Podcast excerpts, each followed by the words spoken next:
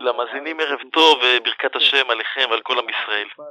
בתוכניות האחרונות שלנו, שאנחנו עוסקים בחכמי המשנה, דמיות והתמודדויות, אנחנו עוסקים uh, ברבי עקיבא, וממש בתוכניות האחרונות עסקנו בדמותו של בר כוכבא כמנהיג צבאי, ולא רק כמנהיג צבאי, אלא גם uh, כמנהיג דתי. בר כוכבא, שהוא עומד לצידו של רבי עקיבא בתכנון של המרד העצום נגד הרומאים וההוצאה אל הפועל, ראינו את דמותו, את הפעילות שלו גם מהצדדים האחרים, וזה בזכות האיגרות שנמצאו על ידי יגאל ידין במערות המסתור בוואדי מורבד שבמדבר יהודה.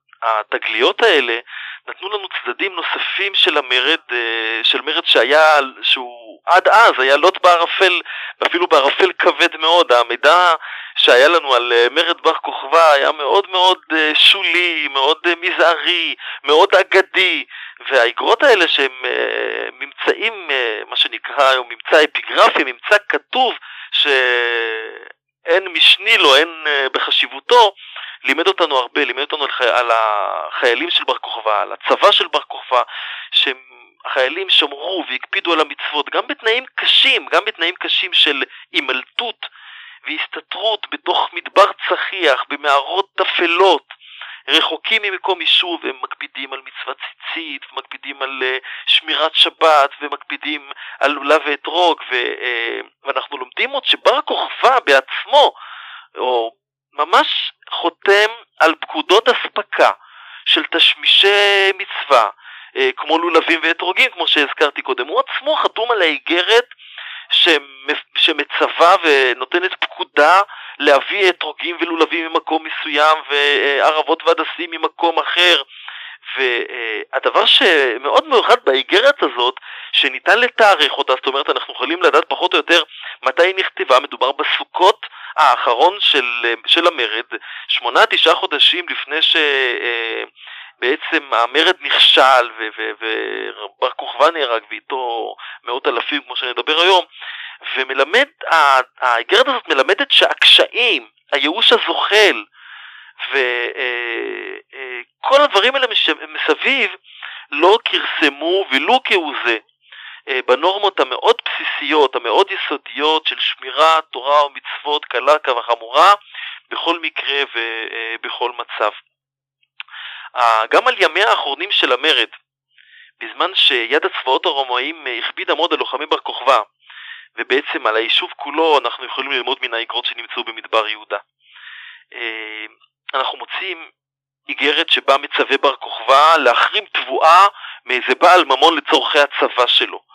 אנחנו מוצאים איגרת אחרת שיש בה משהו שניתן ללמוד ממנו, שעוסקת בהתראה מאוד מאוד חמורה לאנשי עין גדי, וזה באופן מאוד טבעי, הרבה מן האיגרות שנמצאו במערות המסתור מכוונות לאנשי עין גדי, כיוון שמדובר במקום קרוב, והאיגרת הזאת מזהירה את אנשי עין גדי שלא ייתנו מחסה לכמה מתושבי, מתושבי תקוע. יגאל ידין, שמצא את האיגרות, מפרש את זה שכנראה מדובר באנשים שביקשו להשתמט מן הצבא, ביקשו להשתמט מן המלחמה, היו עריקים. ובר כוכבא מבקש מאנשי עין גדי שלא ייתנו למשתמטים האלה מחסה.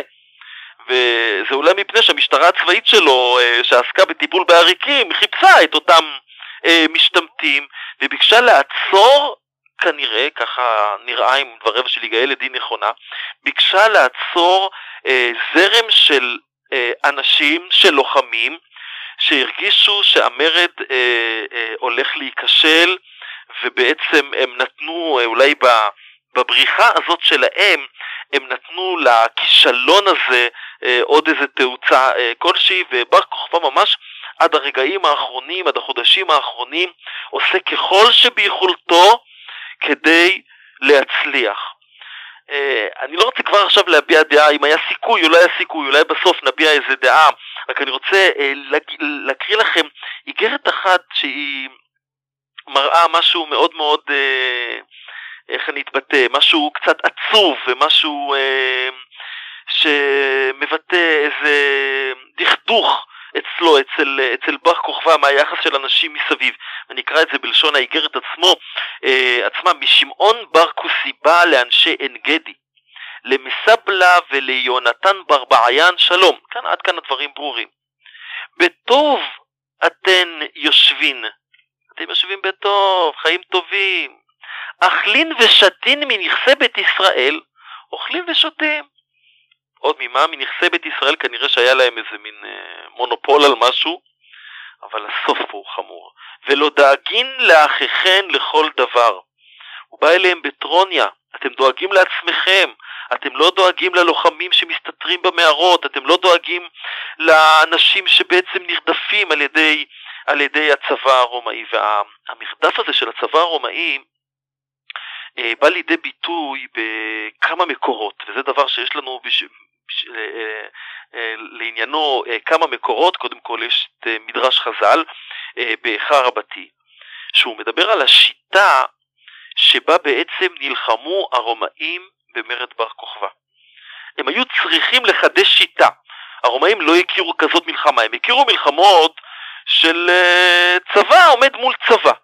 ופה בר כוכבא ידע כמו שהזכרנו כבר בעבר, שבשיטה כזאת הצבא הרומי המיומן מאוד, המיומן מאוד, עם כלי הנשק המשוכללים מאוד, אה, יביס אותו בקלות. והוא פותח בשיטה של אה, אה, לוחמת גרילה שפוגעת מאוד בצבא הרומי, ולכן אדריאנוס, או בעצם כנראה המצביעים שלו, גם אדריאנוס עצמו השתתף בדיכוי המרד, אבל ככה בכל מקרה אה, מבטא את זה איכה רבתי, והוא אומר, אה, אדריאנוס שחיק עצמות, הושיב שלוש משמרות, אחת בחמת גדר, ואחת בבית לחם, ואחת בכפר לקטיה. זאת אומרת, הוא תפס אזור מסוים, סגר אותו משלושה מקומות, ובעצם יצר מצור על שטח עצום כנראה על כל אזור יהודה. וככה אומר המדרש, אמר, כל מאן דיערוק מן אחא, מתצייד אחא. כל מי שיברח מכאן, יתפק, יתפס מכאן. אבל הוא לא הסתפק בזה, מספר המדרש, אפיק כרוזין, הוציא מנשרים, מכריזין ואומרין, כל הן דאית יהודאי מתעמר אית למילה, ויפוק לאב וקרוסיה יהודאין משמדין, אבו מכריזין, ויפריים כיונה, פותה אין לב. זאת אומרת, הוא מציע להם, תצאו, תצאו מן החורים. וכשהם יצאו מן החורים ובאו אליו, והוא הציע להם שהכל יהיה טוב למי שיסגיר את עצמו, אמר לשר צבא שלו, עד שאני אוכל מקרן הקלוסקין הזה, וירך התרנגולת הזה, ניבא אחד מן הון קיים על רגלוי, ולא אשכח. אומר, אני, עד שאני אוכל את החתיכה הזאת של האוכל שלי, או את הירך של התרנגולת הזאת, את ארוחת צהריים הקלה שלי, אני אבקש מישהו אחד מהם עומד על רגליו, אני לא אמצא. והלך ובעצם חיסל את כל היהודים שהסגירו את עצמם במר יהושם לצבא הרומי. מספר המדרש בהמשך שהיו כאלה שלא הסגירו את עצמם. אילן דאבו מתמרין, אלה שהיו מסתתרים, ומדבר במערות המסתור, מערות המסתור שנמצאו בעיקר באזור של אה, חירבת מדרס, האזור הזה לכיוון אה, קריית גת, מקומות אחרים שם באזור הזה, אבו נפקין בלילה. היו יוצאים בלילה, מחמת הרעב, הרעב הציק. ואז לריח קטליון היו הולכים לריח ההרוגים, ומייטה מנעון ואכלין. והיו מביאים מהם ואוכלים בשר מתים. עד כדי כך הגיע מצב הרעב במרד. עובדה אבה בחד, סייד אבו מתמרין בחדה מערה. הייתה סיעה אחת שהייתה משתמרת, הייתה אה, מסתתרת במערה אחת. אמרי לאחד מינון, אמרו לאחד מהם, זיל, אייטלן חד כתול, וליכלן אלך תביא לנו הרוג אחד, ונאכל אותו. נפק ואשכח לאבוי קטיל. הלך, ובמר גורלו מצא את גופת אביו הרוג. מספר לנו המדרש, ותמרי, והסתיר אותו, ויהווה עלוי סימן, שם עליו איזה סימן. על ואמר להון, לא אשכחת כלום. חזר לתוך המערה, אמר לסיעה שישבה בפנים, לא מצאתי ולא כלום. נפק אחר המנעון, יצא מישהו אחר, ואזיל לריחה דעה וקטילה. הלך לריח אותו הרוג, אביו של אותו אחד שחזר קודם ואמר שהוא לא מצא כלום. וגלוי עלי והייתי תקן, גילה אותו והביא אותו. יתבין אילן, אכלין. ישבו אותם אלה ואכלו. אומר כאן המדרש, קין שינוי דהנוקה, זאת אומרת, אה, הוא, התינוק כנראה הרגיש משהו. אמר לו הילד, הילד של, של ההרוג, אמר לו, מן אין את אייתתה אי קטילה? מאיפה הבאת את אותו הרוג? אמר לו, מן זיו פלני, אני הבאתי את זה ממקום מסוים. אמר לו, מה סימן אבי עליי? איזה סימן מצאת עליו? אמר לו, מצאתי את הסימן הזה והזה. אומר אותו אחד, וי לאוטליה, אוי ואבוי לאותו ילד, מבשר אבוי אכל, לקיים מה שנאמר, לכן אבות, אבות יאכלו בנים בקרבך, ובנים יאכלו אבותם. זה פסוק מספר יחזקאל. ורוח הקודש צווחת אומרת על אלה אני בוכייה. המדרש הקשה הזה מאוד, שמבטא את הרעב העצום ששורר בעקבות המצור הקשה מאוד, המבטא את הרצח שנעשה ללא הבחנה על ידי הצבאות הרומאיים. זו בעצם שיטה של הרומאים בדיכוי מרד בר כוכבא. את השיטה הזאת, או בעצם על השיטה הזאת, מספרים לנו שני היסטוריונים, אחד מהם זה קסוס דיו, היסטוריון רומי, שהוא מתאר ואומר שזה לא אדריאנוס עשה את זה, אלא סוורוס, אותו מצביא רומי שהובא מבריטניה לכאן, אותו מומחה מלחמות, והוא מספר עליו ככה: סוורוס לא העז מעולם לתוקפם פנים אל פנים, בראותו את מספרם ואת כוח סבלם המיואש, מיואש, ולחדם אחד אחד, בכוח רוב המניין של חייליו וקציניו. סגר בפניהם את מקורות הכלכלה, הרעבה שיטתית, הקיפה מכל צד, ובדרך זו הצליח להוגיע כוחם, להלאותם ולעוקרם. אומר לנו קסוס דיו, לא נמלטו מהם אלא מועטים. המצור היה כבד וחד משמעי. השחתת הארץ הייתה מוחלטת לחלוטין. ישנה אה, מחלוקת הלכתית שמופיעה בעניין בדין של, אה, אה, של שכחה, האם יש שכחה לזיתים או אין שכחה לזיתים, זאת אומרת אה, אה, דין של לקט שכחה פאה. רבי יוסי אומר אין שכחה לזיתים. אומר על זה רבי שמעון בר יקים, לא אמר רבי יוסי אלא בראשונה, רבי יוסי מדובר על רבי יוסי בן חלפתא, תלמידו של רבי עקיבא, שחי אחרי המרד, והוא אומר ככה, רבי שמעון בר יקים, מה שרבי יוסי אומר זה לא רלוונטי היום, הוא מדבר על ימיו של רבי יוסי. בר... אה, מדובר ברבי ימיו של רבי יוסי, והוא אומר ככה, לא אמר רבי יוסי אלא בראשונה שלא היו הזיתים מצויים שבאדריאנוס הרשע והחריב את כל הארץ. זאת אומרת, מאיזה דיון הלכתי בעניין של שכחה אנחנו לומדים על פעולת השחתת הארץ מבחינה כלכלית. את ספרי אחד לא נשאר, לפחות באזור יהודה. את ספרי אחד, פשוט השחיתו את הכל. לא נשאר ולא כלום. ואת זה תיאר לנו קסיוס דיו, וישנו אחד מהאנטישמים הגדולים, אחד מאבות הכנסייה, אה, האוזביוס, שהוא מתאר בצורה כזאת, וכשמרד היהודים שוב פשע וגדל, קיבל רופוס נציבה של יהודה חיל עזר שנשלח לו אה, מידי הקיסר, ונהג עמהם באכזריות. אפילו הוא, האנטישמי הזה, מעיד שההתנהגות של הרומאים הייתה התנהגות אכזרית. אבל הוא נותן לזה כמובן תירוץ, בגלל טירוף דעתם, והכחיד רבבות אנשים, נשים וטף, ואת קרקעותיהם הפקיע במשפט המלחמה. והוא מתאר את בר כוכבא כמובן בשנאה מרובה של הנוצרים לבר כוכבא, הם לא אהבו אדם שיכול להיקרא כמשיח, כי להם הרי יש משיח. באותם הימים הנהיג את חיל היהודים אדם אחד ושמו בר כוכב, פירושו כוכב. הוא אומר עליו ככה, איש רצחן וליסטיס, שעלתה בידו מכל מקום לגנוב את דעתם של היהודים, כדרך שמתפתים העבדים שיאמינו בו בתוקף מופת כינויו. למה? שירד עליהם ככוכב מן השמיים לגאלה מצרותיהם. הוא אומר, לאחר שגברה המלחמה בשנת 18 למלכותו של אדריאנוס, אנחנו מדברים על שנה לפני דיכוי המרד, שנת 134 לספירה, ניתנה ביתר במצור, הייתה זו עיירה בצורה מאוד, והוא מתאר כמובן את סופו, אה, אה, את סוף המרד.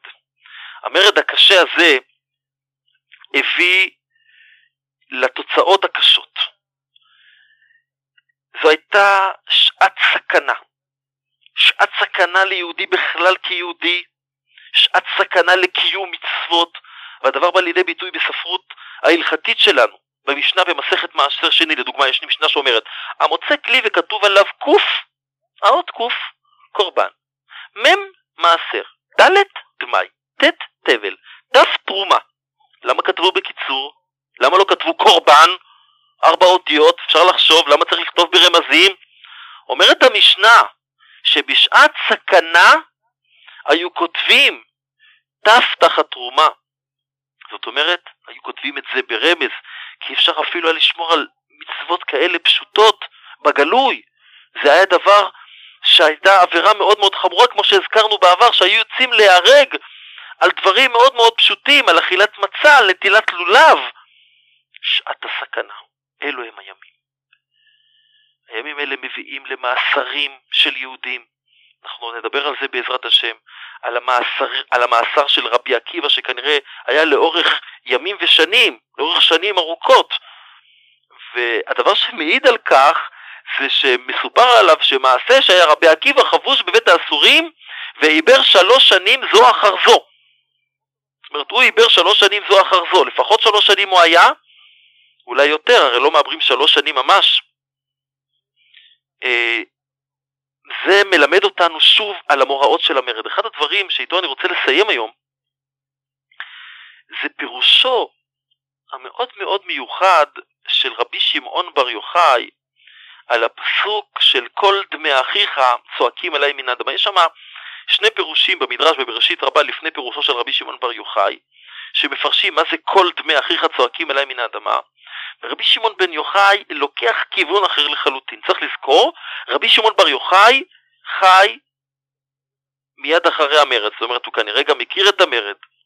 הוא חי בתוך המרד, אבל הוא נחשב בן דור אושה, דור אושה זה חכמי ישראל שהקימו את עולם התורה מחדש באושה בגליל אחרי המרד, שבעצם הרס את עולם התורה, החריב את עולם התורה בכל אזור יהודה. וככה אומר רבי שמעון בר יוחאי על הפסוק כל דמי אחיך צועקים אליי מן האדמה. הוא אומר, קשה הדבר לאומרו ואי אפשר לפה לפרשו. זאת אומרת, מה שאני הולך להגיד עכשיו זה דברים שקשה לאומרם, כי יכולים להיות מובנים שלא כראוי. והוא אומר ככה, לבית אתלטין, זאת אומרת מדובר משל לשני אתלטין שהיו עומדין ומתגוששים לפני המלך. אחד מהתחביבים הנוראיים של הרומאים היה לראות דם מול עיניהם. לראות חיות טרף מורעבות נכנסות לתוך איזה אצטדיון עצום עם עשרות אלפי אנשים שמחכים לראות איך חיות הטרף קורעות את בשר האנשים לגזרים, איך האנשים נלחמים על חייהם.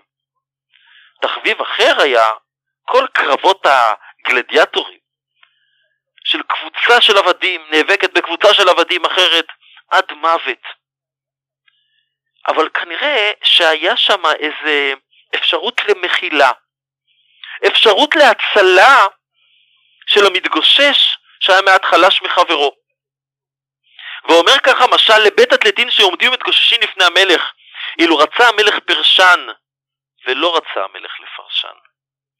זאת אומרת, רבי שמעון בר יוחאי מכוון את הדברים כלפי כך שקין רוכב על אבל, הקדוש ברוך הוא היה יכול לגרום לכך שאולי קין לא יהרוג את הבל, ולא עשה את זה. אז כביכול יש פה איזה מין טרוניה, איזה התרסה כלפי מעלה, בדבריו של רבי שמעון בר יוחאי. הוא אומר, נתחזק אחד על חברו והרגו, והמצווח ואומר מן איבא עדיני קדם מלכה.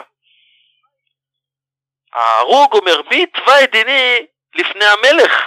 הרי המלך הוא המלך. כך כל דמי אחיך צועקים אליי מן האדמה. נראה שלא רחוק יהיה לפרש שהפירוש המאוד מיוחד, המאוד שונה של רבי שמעון בר יוחאי, לכל דמי אחיך צועקים אליי מן האדמה, מכוונים לתוצאות הקשות מאוד של מרד בר כוכבא, בו הוא ראה את מאות אלפי בני ישראל נהרגים מוות נורא ואיום.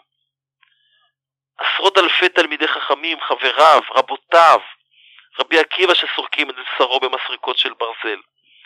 והוא מבטא את הדברים בפירוש הזה המאוד מאוד מיוחד, כמו שהוא אומר, קשה הדבר לאומרו ואי אפשר לפה לפרשו. ובעצם אנחנו למדנו היום וסקרנו את מה שהגדרתי בשבוע שעבר מוראות המרד, התוצאות הקשות של המרד, אכילת בן אוכלת בשר, את בשר אביו, הרעבה נוראה, השחתת כל פרי הארץ. תמיד כשאנחנו מדברים על זה צריך לזכור שלאחר מכן גם כן הייתה תרופה, הייתה תשועה, הייתה פריחה.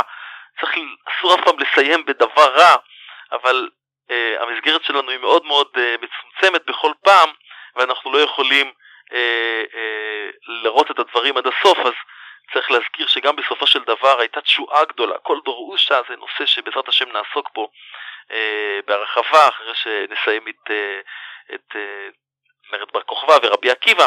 נעסוק בעזרת השם בדורעושה, והדברים שם בעזרת השם נראים קצת, אה, קצת שונה, הרבה הרבה יותר אופטימיים. הייתי רוצה היום אה, להקדיש את השיעור הזה לנשמותיהם של אה, בנימין, בנימין, הרב בנימין זאב כהנא, ידיד נעוריי, ורעייתו טליה, שנרצחו לפני שנה, היום לפני שנה, ה' בטבת, שנה שעברה בדרך, בדרך לביתם. לתפוח בדרך בית אל, בואכה עופרה, נרצחו בידי חיות אדם, תהיה נשמתם צרורה בצרור החיים. ערב טוב למאזינים ולהשתמע בשבוע הבא.